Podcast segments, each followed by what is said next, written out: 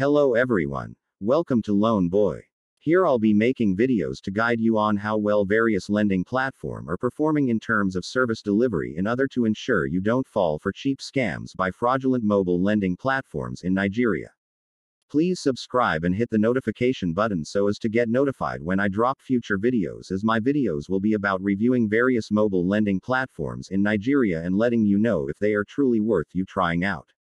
It's no news that a lot of this loan apps are nothing but pure fraud and only exist just to rip you off your money by collecting and making use of your sensitive bank information in order to scam you.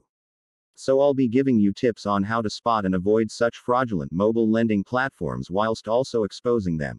This will help prevent people from falling for their cheap scams and fraud. Please don't forget to subscribe and like this video.